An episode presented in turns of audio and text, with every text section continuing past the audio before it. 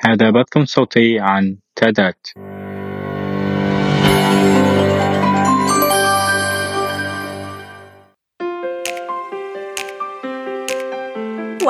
مرحبا بكم في بودكاست تادات أنا فأنيسا سانتانا من إدارة الشؤون المالية في صندوق النقد الدولي. من بين مجالات نتائج الأداء التسعة التي تشكل منهجية تادات يقيم مجال اثنان. الإدارة الفعالة للأخطار ما إذا كانت الأخطار التي تواجهها الإدارة الضريبية بشأن الإيرادات وعملياتها محددة ومدارة بفعالية. تواجه الإدارات الضريبية العديد من الأخطار التي قد تؤثر سلباً على عمليات الإدارة الضريبية وبالتالي على جمع الإيرادات. باختصار يصنف مجال نتائج الأداء اثنان أخطار الإدارة الضريبية إلى أخطار الامتثال والأخطار المؤسسية. ينضم إلينا في حلقة اليوم ضيفان لمناقشة جانب رأس المال البشري للأخطار المؤسسية. سنناقش أخطار الامتثال في حلقة أخرى هذا الموسم. يقيم مجال نتائج الأداء إثنان الإدارات الضريبية لمعرفة ما إذا كان لديها نهج يحدد الأخطار المؤسسية ويقيمها ويرتبها حسب الأولوية ويخفف من حدتها. ولكن ماذا نعني بالأخطار المؤسسية في سياق تادات وما مكوناتها؟ ينضم إلينا اليوم كبير الاقتصاديين السيد ميمبو نيانجا من أمانة تادات. قبل انضمامه إلى صندوق النقد الدولي عمل في هيئة الإيرادات الزنبية لأكثر من 14 عاماً حيث شغل منصب مدير البحوث والتخطيط وخدمات دافع الضرائب. قبل ذلك شغل منصب المساعد التنفيذي للمفوض العام. شارك في العديد من عمليات مراجعة السياسة الضريبية وإعداد الميزانية الوطنية على مر السنين.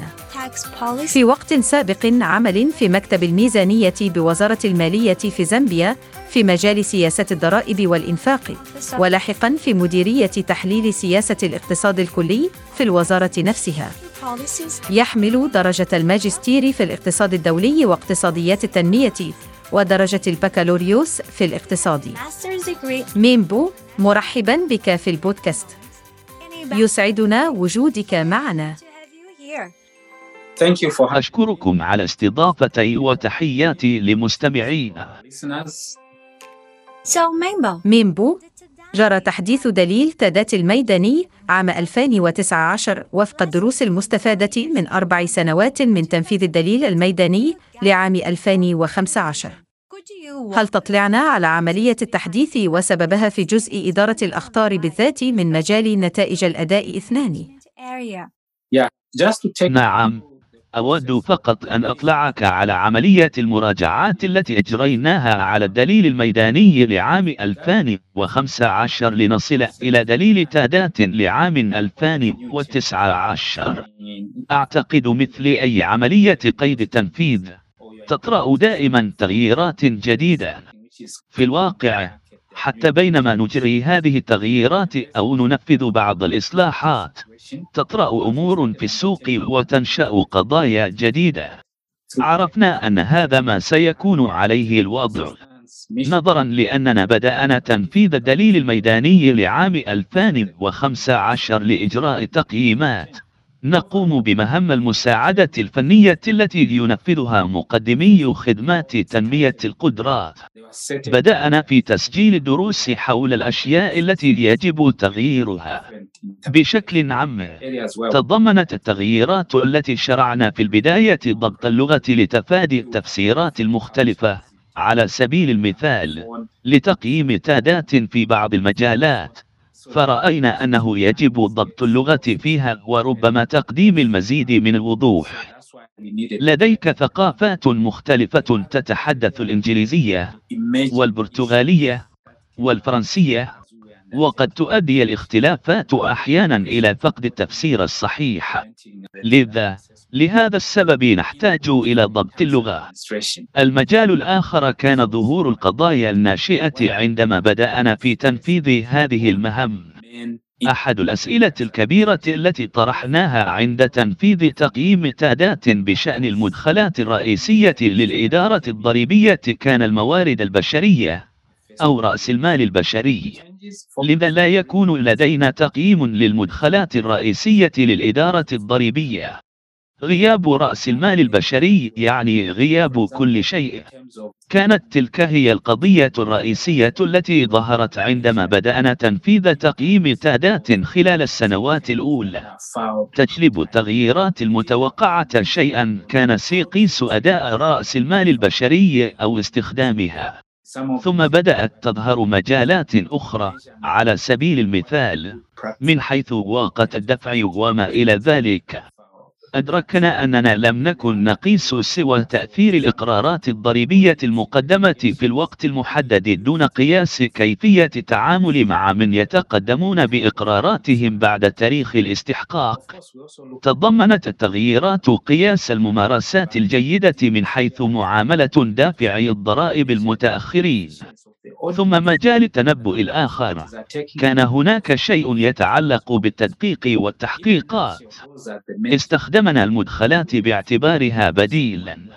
على سبيل المثال نبحث في نوع عمليات التدقيق التي ستجريها. بالطبع نظرنا أيضا في تأثير عمليات التدقيق. لكننا أدركنا أننا بحاجة إلى بدء قياس كفاءة عمليات التدقيق التي تجريها السلطات ومدى فعاليتها باختصار هذه هي التغييرات الرئيسية التي جاءت من خلال الدليل الميداني وتضمنت ضبط اللغة بشأن رأس المال البشري وهو أمر أصبح قضية ناشئة مهمة للغاية. ثم نظرنا أيضا في مسألة عمليات التدقيق. ومدى كفاءتها مع بعض التغييرات الصغيرة الأخرى. لكن بشكل عام يمكنني القول بأمان أن الدليل الميداني لعام 2015 كان ملائما بنسبة 98 أو 99% تقريبا. ولكن كان علينا إدخال هذه القضايا الناشئة الجديدة. هذا ما نحن عليه الآن. شكرا جزيلا. شكرا لك. هل تساعدنا في فهم ما تشير إليه الأخطار المؤسسية في إطار تادات وما تتضمنه؟ ربما يمكنني العودة إلى ما كنا عليه في عام 2015 عندما كنا نبحث فقط في أخطار الامتثال التي تتعلق بأعمال إدارة دافعي الضرائب ونوع الضرائب. بالطبع ننظر أيضا في عنصر صغير مما نسميه الأخطار المؤسسية. التي تتعلق بإدارة الأعمال نفسها. تنقسم الأخطار المؤسسية في سياقنا إلى أخطار تشغيلية ورأس مال بشري. يتضمن عنصر الأخطار التشغيلية النظر إلى قضايا إدارة أعمال الإدارة الضريبية. على سبيل المثال لا يزال لدينا بلدان لديها أنظمة يدوية. لذلك لديها ملفات دافعي الضرائب. كيف تدير تلك الملفات؟ كيف نضمن عدم سرقة هذه الملفات؟ كيف نتأكد من عدم اختفاء جزء من هذه السجلات؟ لدينا رأس مال بشري. لدينا موظفين يعملون في المباني. قد تتضمن الأخطار. على سبيل المثال حريق المبنى. كيف تدير تلك العملية لضمان حماية المباني؟ تدار أعمالنا الآن إلى حد كبير من خلال تكنولوجيا المعلومات. نبحث أيضا في كيفية إدارة تلك الأخطار التي قد تنشأ. على سبيل المثال من فشل النظام. كيف تعد نسخة احتياطية من البيانات؟ كيف تتأكد من أن أنظمتك تعمل؟ هذه هي القضايا التي ننظر إليها في ظل الأخطار التشغيلية. نعم لدينا أنظمة تكنولوجيا المعلومات ومع هذه الأنظمة توجد أيضا مشكلة الأمن السيبراني. سمع الكثير منا كيف أن الولايات المتحدة واجهت مشكلة منذ شهر أو شهرين في توزيع الوقود لأن أنظمة توزيع تعرضت للاختراق أو شيء من هذا القبيل. لذلك أصبحت قضايا الأمن السيبراني بارزة حقا. إنها بعض الأخطار التي نتطلع إلى إدارتها. إذا هذا أحد مكونات ما نسميه الأخطار التشغيلية. كما لقنا عام 2020 العالم درسا في ظل كوفيد حيث أدركت العديد من الإدارات الضريبية أنها لم تكن جاهزة. نعم لقد علمت بهذه الأخطار لكنها لم تأخذها في الحسبان ولم تكن مستعدة لهذه الاحتمالات. نعم لدينا دروس مستفادة. على سبيل المثال في ليبيريا وسيراليون كان لديهم جائحة إيبولا وكان هناك وقت كانت فيه البلاد مغلقة لكن هذه الدروس لم تتكرر في جميع أنحاء العالم عندما انغلق العالم بدأنا ندرك أهمية أخذ الأخطار في الاعتبار تعد جائحة كوفيد مثالا جيدا على الأخطار التشغيلية التي يجب أن تخذ في الاعتبار. قضية أن موظفيك يمكنهم العمل في أي مكان. والقضايا صحية. والتباعد الاجتماعي في مكاتبهم. الآن كان لابد من إعادة تصميم المكاتب. هذه الأشياء في بعض الأحيان لا تبدو أبعادها الكاملة من الناحية نظرية. ولكن عندما تحدث أحداث معينة تبدأ في إدراك أهمية وجود بعض هذه الأشياء. والمكون الآخر هو ما ننظر إليه في رأس المال البشري. فنحن ننظر إلى العملية الكاملة لإدارة رأس المال البشري. لدينا أمور خمسة ننظر فيها من بينها قضايا القدرة والتنسيق وما إلى ذلك. عندما تقوم بتعيين موظفين كيف تتأكد من أنهم على سبيل المثال يبقون على اطلاع دائم بآخر المستجدات؟ هناك دائما تغييرات جديدة وقضايا المتعلقة بكيفية إدارة تدريب الموظفين وبناء القدرات بشكل أساسي في الموظفين وأيضا في حالة حدوث شيء ما. على سبيل المثال نميل أيضا في المواقف الإدارية الضريبية لتوظيف ربما مئة شخص تقريبا في نفس العمر وبالتالي يتقاعدون في نفس الوقت. لذلك إذا لم تكن قد خططت لاستبدال الموظفين فستصبح مشكلة كبيرة. لقد رأينا ذلك في جميع أنحاء العالم حيث نقدم تنمية القدرات في هذه المجالات. ونجد أنه يتعين عليهم البدء في منح العقود للموظفين وما إلى ذلك. ثم لديك أيضا مشاكل على سبيل المثال الموظفين ذوي المهارات العالية وموظفي تكنولوجيا المعلومات ربما الأشخاص الجيدين في عمليات تدقيق تسعير التحويل. لذا فأن التنافس بقية السوق كيف تتأكد من جذب هؤلاء الموظفين والاحتفاظ بهم؟ هذه بعض القضايا التي يبحث عنها رأس المال البشري. بشكل عام عندما نتحدث عن الأخطار المؤسسية ننظر إلى الأخطار التشغيلية. كيف تدير المواءمة اليومية للأعمال وأنظمة تكنولوجيا المعلومات وحماية المباني من الحريق؟ وحماية المؤسسات من الاحتيال المحتمل وما إلى ذلك وأنظمة تكنولوجيا المعلومات وأيضا قضايا رأس المال البشري. كيف تدير رأس المال البشري الذي وظفته؟ أو كيف تجتذب تلك الموارد؟ ميمبو شكرا جزيلا لك على رؤاك. العفو. تعد إدارة المواهب البشرية اختبارا حاسما في الإدارة الضريبية وفي الواقع في أي مؤسسة حيث ترتبط نتائج الإدارة الضريبية بأداء رأس مالها البشري بما في ذلك كيفية استخدامهم للموارد التيسيرية في أيديهم.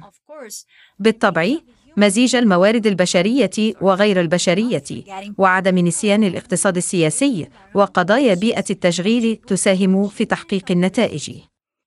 ورغم عدم وجود طريقة واحدة صحيحة لتحديد وتقييم الأخطار إلا أن المنهجيات وأساليب الممارسة الجيدة موضحة في الأدبيات الإدارية والمبادئ التوجيهية التي تروج لها مختلف الهيئات. ستشاركنا ضيفتنا التالية ميرف هيكوك نهجا فريدا الإدارة الداخلية باعتبارها قرار أعمال نقطة. ميرف مؤسسة منظمة أخلاقيات الذكاء الاصطناعي وشركة Lighthouse Career Consulting.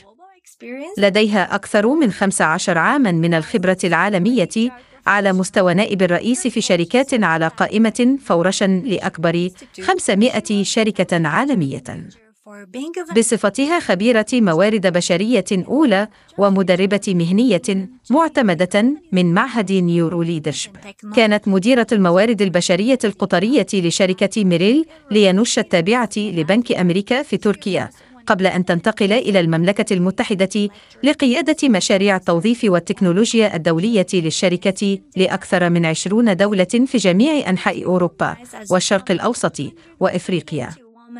كانت أيضا مستشارة مستقلة ومدربة ومحاضرة وباحثة اجتماعية في الذكاء الاصطناعي وأخلاقيات البيانات. في الآونة الأخيرة ضمتها قائمة 100 امرأة رائعة في أخلاقيات الذكاء الاصطناعي. ميرف مرحبا بك في البودكاست. أشكرك على حضورك معنا اليوم. شكرا جزيلا على إتاحة الفرصة لي لإجراء هذه المحادثة اليوم أنا متحمسة جدا لرؤية أخطار رأس المال البشري المدرجة في هذا التقييم أيضا إذا ماذا نعني عندما نقول اجعل الموارد البشرية شريك أعمالك؟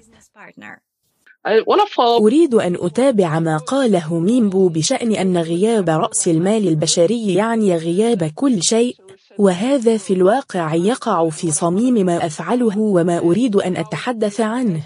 وكيف يمكن للموارد البشرية باعتبارها شريك أعمال وليس فقط إدارة معاملات أن تساهم في هذا؟ عندما أفكر في الموارد البشرية باعتبارها شريك أعمال، فهذه هي الطريقة التي يمكنك من خلالها جلب منصب كبير واستراتيجي وذي قيمة مضافة إلى المؤسسة. كيف يمكنك دفع قيم المؤسسة وثقافتها ورسالتها إلى الأمام برأس مالها البشري؟ فهم الأهداف طويلة المدى والمبادئ وموائم تلك الأهداف مع جميع الأعمال المتعلقة بالمعاملات التي تقع على عاتق الموارد البشرية وكيف يترجم ذلك إلى ممارسات. وهناك جزء آخر حول هذا الأمر وثيق الصلة بالسلطات الضريبية التي نتحدث عنها حول العالم. أنتم جميعا تمثلون في عالم الشركات وكذلك السلطات الضريبية. نحن جميعا خاضعون للمشهد التنظيمي. وكيف تكون الموارد البشرية على قمة هذا الأمر؟ وتفهم آثار تغيير اللوائح على وظائف الموارد البشرية والمؤسسة ككل؟ ونتائج ذلك؟ كيف تدير أخطار الموارد البشرية والحكم داخل المؤسسة؟ ذكر ميمبو أيضا التكنولوجيا. لم يكن لدينا الكثير من التكنولوجيا مسبقا لدرجة أنه كان علينا القلق بشأن الأمن السيبراني والقدرة على الصمود وما إلى ذلك ولكننا الآن لدينا ونقدم على أساس مستمر تقنيات جديدة ليس فقط للمؤسسة ولكن إلى جانب الموارد البشرية كذلك. لإدارة رأس المال البشري في بعض الأحيان لا تفهم بالضرورة ما تعنيه تقنيات الموارد البشرية بالنسبة للمؤسسة أيضاً. لذلك، نجمع الكثير من البيانات ونؤثر على رأس المال البشري للمؤسسة من خلال هذه التقنيات. لذلك فإن الموارد البشرية باعتبارها شريط أعمال تأتي أيضا لفهم الاتجاهات الناشئة والتأثير على المؤسسة وتحليل البيانات والمساعدة في تعزيز قدرة المؤسسة على الصمود واستدامتها بشكل عام النظر إلى هذا على أنه ليس قسما واحدا لإدارة الموارد البشرية أو إدارة رأس المال البشري. كإدارة واحدة داخل المؤسسة ولكن كيف يؤثر ذلك فعليا على الصورة بأكملها؟ سواء كانت كيانا حكوميا أو خاصا. لا يهم حقا لأنه في نهاية المطاف نتحدث عن رأس المال البشري والتفاعل البشري وكيفية ترجمتها إلى أفعال ونتائج. إذا كيف يمكن استخدام الموارد البشرية كشريي كأعمال للتنبؤ بالتغييرات في الأسواق الجديدة وتشكيلها وإدارتها أو الاستجابات لحالات الطوارئ والكوارث؟ جهود إعادة الهيكلة كيف يمكن استخدام الموارد البشرية كشريي كأعمال لتحسين تجربة رأس المال البشري داخل المؤسسة؟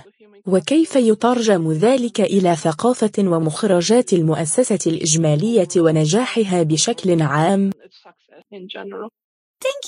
شكرا لك. إذا كيف يمكن لمؤسستي في هذه الحالة إدارة ضريبية؟ أن تبدأ في الاستفادة من الموارد البشرية أو رأس المال البشري باعتباره شريك أعمال؟ هذا سؤال جيد. كما قلت بالنسبة لي لا يهم حقا إذا ما كنا نتحدث عن كيان خاص أو في هذه الحالة إدارة ضريبية قد يكون للأخطار في رأس المال البشري جوانب متعددة أليس كذلك؟ لذلك قد تنشأ عن ثقافة مكان العمل أو بيئات مكان العمل في بعض الحالات السمية أو مثل القيم أو الممارسات المضمنة في تلك الثقافة قد تنشأ عن تغييرات اللوائح. ولكن كما قلت فإن التكنولوجيا التي تستخدمها الموارد البشرية هي وجه آخر. قد تنشأ في تخطيط التعاقب إذا كنت تعتمد على عدد قليل من الأشخاص في مؤسستك لضمان استدامتها. أو قد تنشأ من أشياء مثل أحداث غير متوقعة مثل كوافيد أو نقص العمالة. مرة أخرى ذكر ميمبو أنها تخضع لمصلحة الضرائب أو أن أي منظمة لا تعمل في فراغ. لدينا نقص في العمالة أو تغير التركيبة السكانية لسوق العمل. إذا كيف ندير هذا الخطر في المقام الأول؟ وكيف ندير الأخطار المستمرة في المجال التي تتضمن عناصر أخطار رأس المال البشري مثل القدرة؟ والسعة والامتثال والتكلفة والاتصال. من المهم بالنسبة لي أن نتحدث عن كيفية الاستفادة من الموارد البشرية أو الإدارة الأفضل. أود أن أقتبس من بيتر دراكر هنا. لديه مقولة شهيرة الثقافة هي استراتيجية تناول الإفطار. من المهم حقا أن تنظر إلى رأس المال البشري العام والثقافة داخل المؤسسة. ربما أقول إن أحدا لا يحدث بدون الآخر أي أن الثقافة صنو الاستراتيجية توجد ثلاثية قوية قابلة للتطبيق على أي مؤسسة للنجاح التنظيمي ولنجاح الثقافة والاستراتيجية والقدرات. وأعتقد أن هذا يرتبط بعناصر الأخطار الخمسة التي ذكرتها سابقا لإدارة أخطار رأس المال البشري. كيف تفهم الموارد البشرية؟ باعتبارها شريك إدارة رأس المال البشري داخل المنظمة الاستراتيجية والقدرات والثقافة. قد يكون لديك أفضل بنية تحتية وعمليات وسياسات مكتوبة لتكنولوجيا المعلومات في العالم. ولكن إذا كان رأس المال البشري لا يفهم الأهداف والغايات طويلة المدى للمؤسسة أو إذا كان عدد قليل تعتمد عليهم ممن قضوا فترة طويلة جدا في المؤسسة لديهم معرفة تنظيمية وأداء فأنت بهذا تخلق القليل من الثغرات الأمنية في مؤسسة. مؤسستك والشيء الأهم بالنسبة لأي مؤسسة وثقافة هو أن يفهم رأس المال البشري وكذلك الإدارات مكان وجودهم في الصورة العامة أو الأحجية. كيف يمكن لعملهم أو تقاعسهم عن العمل أن يخلق تأثيرا سلبيا داخل المؤسسة وخارجها؟ من حيث أصحاب المصلحة الخارجيين سواء كانوا دافع الضرائب في هذه الحالة أو العملاء في بيئة خاصة إذا كيف تستمر إدارة رأس المال البشري أو الموارد البشرية باعتبارها شريك أعمال في تحليل ومساعدة المؤسسة على ربط ثقافتها باستراتيجيتها؟ كيف يمكننا أن ننظر إلى الأمر على أنه ليس تمرينا لقائمة مرجعية هل لديك العمليات؟ هل لديك السياسات؟ وما إلى ذلك؟ لكن بدلا من ذلك انظر إلى الصورة الشاملة التي توضح لنا هل يمكننا الكشف عن أنماط السلوك المنهجي في المؤسسة التي ينظر إليها على أنها طبيعية؟ قد يكون الأمر إيجابيا أو سلبيا ما نوع تنظيم الأنظمة المتواجد لوضع معايير الجودة أو التمويل والحفاظ عليها؟ ذكر ميمبو أنظمة المكافأة أو الترقية أو أنظمة الأداء الآن ما الذي تعتبره نجاحا في المؤسسة ومن الذي يتبعه الموظفون أو البشر العاملون في المنظمة كنماذج يحتذى بها؟ إذا صادفوا سؤالا فما الذي يعتبرونه مبادئ وقيم المنظمة كطريقة لذكر ردودهم الخاصة على هذا الهيكل؟ وكيف يمكنك دفع ثقافة تلك المؤسسة إلى الأمام من خلال التوظيف والتدريب والمشاركة حتى تتمكن من مساعدة المؤسسة على الصمود والاستدامة ميرف أشكرك على مشاركة معرفتك حول هذه المواضيع. وشكرا لك ميمبو على رؤاك وعلى قبول دعوتنا. سنواصل هذه المحادثة في الحلقة القادمة. إلى مستمعينا. أشكركم على انضمامكم إلينا. آمل أن تكون هذه المناقشة قد منحتكم نظرة ثاقبة على جانب رأس المال البشري للأخطار المؤسسية. ترقبوا الحلقة التالية حيث سنبحث المزيد عن الأخطار المؤسسية والموارد البشرية باعتبارها شريكا للأعمال. للبقاء على اطلاع دائم مع تادات تابعونا على لينكدإن واشتركوا في البودكاست على ساوند كلاود وبود بين وآبل بودكاست وسبوتفاي. تعرض قناتنا على يوتيوب الآن مقاطع تادات الصوتية حيث يجيب الخبراء على الأسئلة من فعاليات تادات المباشرة. يرجى الاشتراك في قناتنا على يوتيوب ومشاركتها مع صديق. مرة أخرى هذه فأنيسة سنتانا إنه لشرف كبير أن أكون مضيفتكم.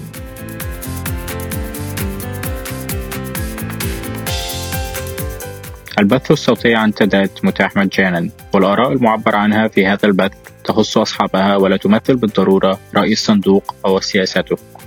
ويجوز إعادة استخدام مواد مستمدة منه على أن تتم الإشارة إلى مصدرها الأصلي ويمكن توجيه التعليقات والمراسلات ذات الصلة إلى البريد الإلكتروني التالي. Podcast at tadat.org تدات هي عملية تعاونية يقوم بها الشركاء التالون. وفرنسا وألمانيا وصندوق النقد الدولي واليابان وهولندا والنرويج وسويسرا والمملكة المتحدة والبنك الدولي.